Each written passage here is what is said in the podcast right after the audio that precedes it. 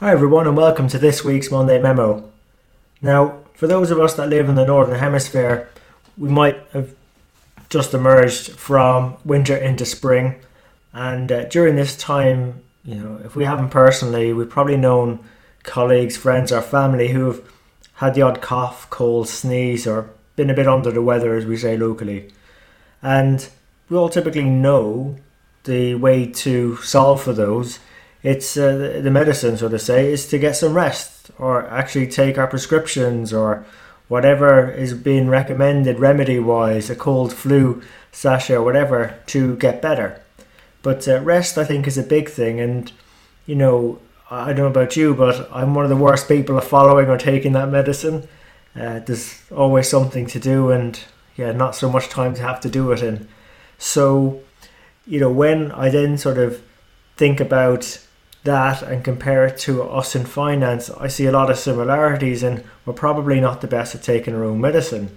Because, you know, imagine now rather than us being sick or ill, perhaps what about um, having a pet or a kid or a family member we care for uh, being under the weather? You know, we would we be as I suppose as easygoing about them not taking their medicine. So imagine we've a pet that falls ill, um, you know, what are we going to do? Well, we'll probably take him to the vet. We'll probably then listen to the advice the vet gives. We'll probably go and get a prescription if the vet prescribes some drugs. And then what we'd probably go and do then is make sure that they take the medicine. And then, you know, when I think about the businesses we served, isn't that what we typically do? Where we're generally giving medicine to the business, prescribing it, and with our controls and compliance, ensuring that they're following it. Uh, and then uh, it makes me smile because we're very good at doing that, and we have been for thousands of years. But when it comes to something like, I suppose, taking our own medicine, maybe we're not the best at that. I mean, when was the last time we actually took some time to stop, think, look at what we do well, and where we could actually do better? We always seem to be reacting and on the go and you know, rather than advising the business all the time, this is how you can go create value. Now, when was the last time we looked at ourselves and said, Are we creating value? Yes, we're preserving it, that's where we have the controls and compliance in place. But are we really creating value? Are we going out there helping the business drive better margins? Not only drive better margins or maybe reducing expense or whatever, but are we actually recording it? Actually, you know, or are we getting testimonials from the business saying that we're doing it?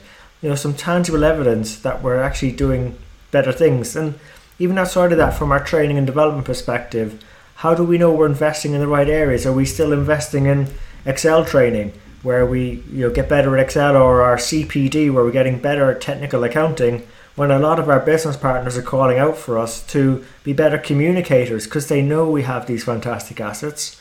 We they know we've got these great skills and they want us to help them by using them so are we, you know, doing the right things in that space, and have we stopped again to take our own medicine to make sure that we're creating value as opposed to just preserving it? Now, before I wrap up this week's show, I want to talk to you about a really exciting event that's happening. It's a virtual Finance World Summit.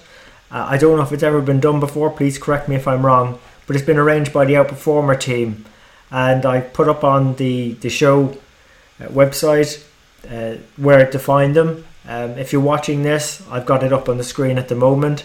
And what really excites me is yes, okay, I'm, I'm actually there talking about uh, how to unlock value uh, within our organization so that we can have more uh, meaningful careers, be involved in influencing and driving better decision making as, as finance organizations. But as actually to be part of 12 really well recognized leaders in finance, thought leaders, speakers and a big thing for me for doing this is it's actually free.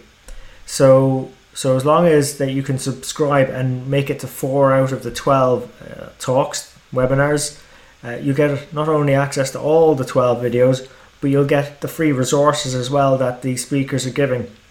So what a great way to start the year, uh, having such great fundamental advice that will help you go and create value not just for your own careers, but also for your organizations too.